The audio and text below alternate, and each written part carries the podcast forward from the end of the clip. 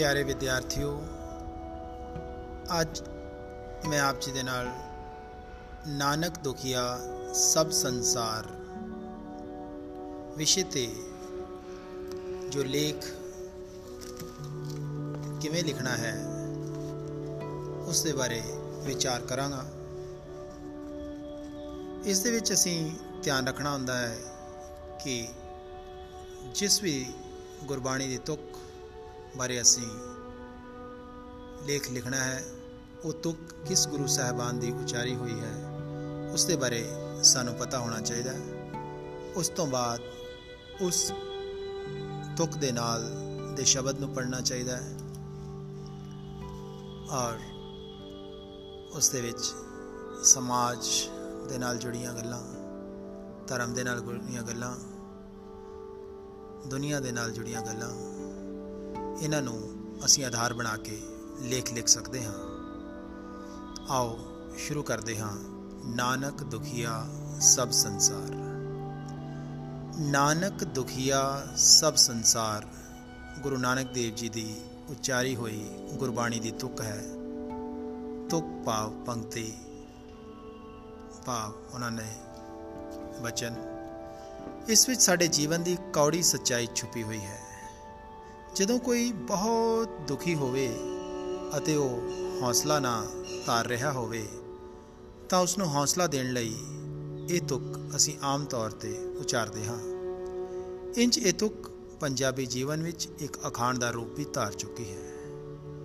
ਦੁਨੀਆ ਵਿੱਚ ਹਰੇਕ ਮਨੁੱਖ ਨੂੰ ਇਹ ਭੁਲੇਖਾ ਪਿਆ ਹੋਇਆ ਹੈ ਕਿ ਸੰਸਾਰ ਵਿੱਚ ਖਬਰੇ ਦੁੱਖ ਕੇਵਲ ਉਸੇ ਦੇ ਹਿੱਸੇ ਆਏ ਹਨ ਤੇ ਬਾਕੀ ਸਾਰੇ ਲੋਕ ਸੁਖੀ ਹਨ ਇਸ ਭੁਲੇਖੇ ਕਾਰਨ ਉਸ ਦੇ ਦੁੱਖ ਉਸ ਨੂੰ ਹੋਰ ਵੀ ਪਰੇਸ਼ਾਨ ਕਰਦੇ ਹਨ। ਗੁਰੂ ਨਾਨਕ ਦੇਵ ਜੀ ਨੇ ਆਪਣੇ ਇਸ ਬਚਨ ਨਾਲ ਸਾਡਾ ਇਹ ਭੁਲੇਖਾ ਦੂਰ ਕਰਨ ਦੀ ਕੋਸ਼ਿਸ਼ ਕੀਤੀ ਹੈ। ਸ਼ੇਖ ਫਰੀਦ ਜੀ ਨੇ ਵੀ ਮਨੁੱਖੀ ਮਨ ਦੇ ਇਸ ਭੁਲੇਖੇ ਬਾਰੇ ਅਜਿਹਾ ਹੀ ਵਿਚਾਰ ਪੇਸ਼ ਕੀਤਾ ਹੈ। ਉਹ ਫਰਮਾਉਂਦੇ ਹਨ, ਫਰੀਦਾ, ਮੈਂ ਜਾਣਿਆ ਦੁੱਖ ਮੁਝ ਕੋ। ਦੁੱਖ ਸਵਾਏ ਜਗ, ਉੱਚੇ ਚੜ ਕੇ ਦੇਖਿਆ ਘਰ ਘਰ ਇਹ ਅਗ। ਅਸਲ ਵਿੱਚ ਦੂਰ ਦੇ ਢੋਲ ਸੁਹਾਵਣੇ ਹੀ ਲੱਗਦੇ ਹਨ। ਜਦੋਂ ਅਸੀਂ ਅਮੀਰ ਲੋਕਾਂ ਦੀਆਂ ਕਾਰਾਂ, ਆਲੀਸ਼ਾਨ ਕੋਠੀਆਂ ਤੇ ਉਹਨਾਂ ਦਾ ਲਾਈਫ ਸਟਾਈਲ ਦੇਖਦੇ ਹਾਂ, ਤਾਂ ਸਾਨੂੰ ਇਸ ਤਰ੍ਹਾਂ ਲੱਗਦਾ ਹੈ ਕਿ ਇਹ ਤਾਂ ਬੜੇ ਸੁਖੀ ਹੋਣਗੇ। ਇਹਨਾਂ ਕੋਲ ਸ਼ਾਨਦਾਰ ਤੇ ਸੁੰਦਰ ਬਗੀਚੇ ਵਿੱਚ ਘਿਰੀ ਹੋਈ ਕੋਠੀ ਹੈ, ਇਹਨਾਂ ਕੋਲ ਮਹੱਲ ਹੈ। ਕਿਸੇ ਦੇ ਬਿਮਾਰ ਹੋਣ ਤੇ ਉਹ ਝਟਪਟ ਜਿੰਨੇ ਚਾਹਣ ਡਾਕਟਰ ਇਕੱਠੇ ਕਰ ਸਕਦੇ ਹਨ ਤੇ ਦੇਸ਼ ਵਿਦੇਸ਼ਾਂ ਵਿੱਚ ਜਾ ਕੇ ਇਲਾਜ ਵੀ ਪ੍ਰਾਪਤ ਕਰ ਸਕਦੇ ਹਨ। ਅਸੀਂ ਇਹਨਾਂ ਲੋਕਾਂ ਦੇ ਅਜਿਹੇ ਠਾਠ-ਬਾਠ ਤੋਂ ਅੰਦਾਜ਼ਾ ਲਾਉਂਦੇ ਹਾਂ ਕਿ ਇਹਨਾਂ ਨੂੰ ਕੋਈ ਦੁੱਖ ਤਕਲੀਫ ਹੋ ਹੀ ਨਹੀਂ ਸਕਦੀ। ਪਰ ਇਹ ਗੱਲ ਨਹੀਂ ਹੈ। ਜੇ ਜਰਾ ਇਹਨਾਂ ਲੋਕਾਂ ਦੇ ਨੇੜੇ ਰਹਿਣ ਦਾ ਮੌਕਾ ਮਿਲੇ, ਤਾਂ ਤੁਹਾਨੂੰ ਪਤਾ ਲੱਗੇਗਾ ਕਿ ਵੱਡਿਆਂ ਸਿਰਾਂ ਦੀਆਂ ਵੱਡੀਆਂ ਪੀੜਾਂ। ਕਹਿਣ ਤੋਂ ਭਾਵ ਕਿ ਇਹ ਲੋਕ ਮਾਨਸਿਕ ਤੌਰ ਤੇ ਬਹੁਤ ਹੀ ਪਰੇਸ਼ਾਨ ਹੁੰਦੇ ਹਨ। ਦੂਜੇ ਪਾਸੇ ਗਰੀਬ ਲੋਕ ਆਰਥਿਕ ਤੰਗੀਆਂ ਕਰਕੇ ਪਰੇਸ਼ਾਨ ਤੇ ਦੁਖੀ ਰਹਿੰਦੇ ਹਨ। ਉਹ ਘਰ ਦੀਆਂ ਲੋੜਾਂ ਜੋ ਕਿ ਪੈਸੇ ਨਹੀਂ ਕਮਾ ਸਕਦੇ, ਪਰ ਉਹਨਾਂ ਦਾ ਆਸਰਾ ਸਬਰ ਸੰਤੋਖ ਹੁੰਦਾ ਹੈ। ਜਿਸ ਕਰਕੇ ਉਹ ਮਾਨਸਿਕ ਤੌਰ ਤੇ ਘੱਟ ਦੁੱਖ ਭੋਗਦੇ ਹਨ। ਅਸੀਂ ਦੇਖਦੇ ਹਾਂ ਕਿ ਸੰਸਾਰ ਦੁੱਖਾਂ ਦਾ ਘਰ ਹੈ। ਇਸ ਵਿੱਚ ਹਰ ਕੋਈ ਇੱਕ ਦੂਜੇ ਤੋਂ ਵਧੇਰੇ ਦੁਖੀ ਹੈ। ਸਦਾ ਸੁੱਖ ਨਾ ਅਮੀਰ ਨੂੰ ਪ੍ਰਾਪਤ ਹੁੰਦਾ ਹੈ ਤੇ ਨਾ ਹੀ ਗਰੀਬ ਨੂੰ। ਦੁੱਖ ਤਾਂ ਬਾਦਸ਼ਾਹਾਂ, ਅਵਤਾਰਾਂ ਤੇ ਪੀਰ ਪੈਗੰਬਰਾਂ ਦੇ ਸਿਰ ਵੀ ਆਏ ਹਨ। ਭਗਵਾਨ ਰਾਮਚੰਦਰ ਤੇ ਸੀਤਾ ਨੂੰ ਬਨਵਾਸ ਦਾ, ਪਾਂਡਵਾਂ ਨੂੰ ਭਰਾਵਾਂ ਦੀ ਦੁਸ਼ਮਣੀ ਦਾ, ਗੁਰੂ ਅਰਜਨ ਦੇਵ ਜੀ ਨੂੰ ਤੱਤੀ ਤਵੀ ਤੇ ਬੈਠਣ ਦਾ, ਗੁਰੂ ਗੋਬਿੰਦ ਸਿੰਘ ਜੀ ਨੂੰ ਸਰਬੰਸ ਕੁਰਬਾਨ ਕਰਵਾਉਣ ਦਾ ਦੁੱਖ ਸਹਾਰਨਾ ਪਿਆ।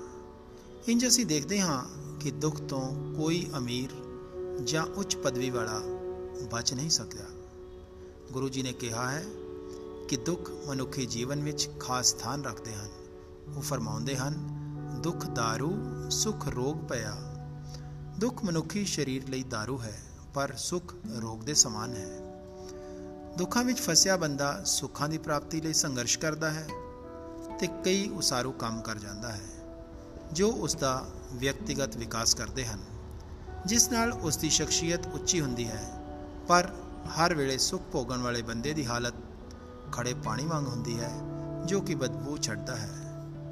ਇਸ ਲਈ ਦੁੱਖਾਂ ਦਾ ਮਨੁੱਖੀ ਜੀਵਨ ਵਿੱਚ ਹੋਣਾ, ਮਨੁੱਖੀ ਸਭਿਅਤਾ ਤੇ ਸ਼ਖਸੀਅਤ ਦੇ ਵਿਕਾਸ ਲਈ ਜ਼ਰੂਰੀ ਹੈ। ਸੰਸਾਰ ਨੂੰ ਦੁੱਖਾਂ ਦਾ ਘਰ ਦੱਸਦਿਆਂ ਸੁੱਖ ਦੀ ਪ੍ਰਾਪਤੀ ਲਈ ਗੁਰੂ ਜੀ ਨੇ ਫਰਮਾਇਆ ਹੈ। ਨਾਨਕ ਦੁਖੀਆ ਸਭ ਸੰਸਾਰ, ਸੋ ਸੁਖੀਆ ਜਿਸ ਨਾਮ ਆਧਾਰ। ਪਹਿਲੀ ਪੰਕਤੀ ਦੇ ਵਿੱਚ ਗੁਰੂ ਸਾਹਿਬ ਨੇ ਦੱਸਿਆ ਹੈ ਕਿ ਸਾਰਾ ਸੰਸਾਰ ਹੀ ਦੁਖੀ ਹੈ ਤੇ ਦੁੱਖ ਤੋਂ ਛੁਟਕਾਰਾ ਕਿਵੇਂ ਮਿਲੇ, ਕਿਵੇਂ ਸੁਖੀ ਹੋਈਏ ਅਗਲੀ ਪੰਕਤੀ ਦੇ ਵਿੱਚ ਸਤਿਗੁਰੂ ਜੀ ਫਰਮਾਉਂਦੇ ਹਨ, ਸੋ ਸੁਖੀਆ ਜਿਸ ਨਾਮ ਆਧਾਰ। ਇਸ ਕਰਕੇ ਸਾਨੂੰ ਦੁੱਖ ਵਿੱਚ ਵੀ ਪ੍ਰਭੂ ਦਾ ਸਿਮਰਨ ਕਰਨਾ ਚਾਹੀਦਾ ਹੈ। ਪ੍ਰਭੂ ਦਾ ਆਸਰਾ ਲੈਣਾ ਚਾਹੀਦਾ ਹੈ, ਉਸ ਦੇ ਭਾਣੇ ਨੂੰ ਮਿੱਠਾ ਕਰਕੇ ਮੰਨਣਾ ਚਾਹੀਦਾ ਹੈ।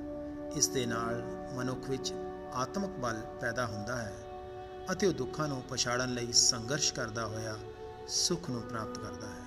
ਧੰਨਵਾਦ।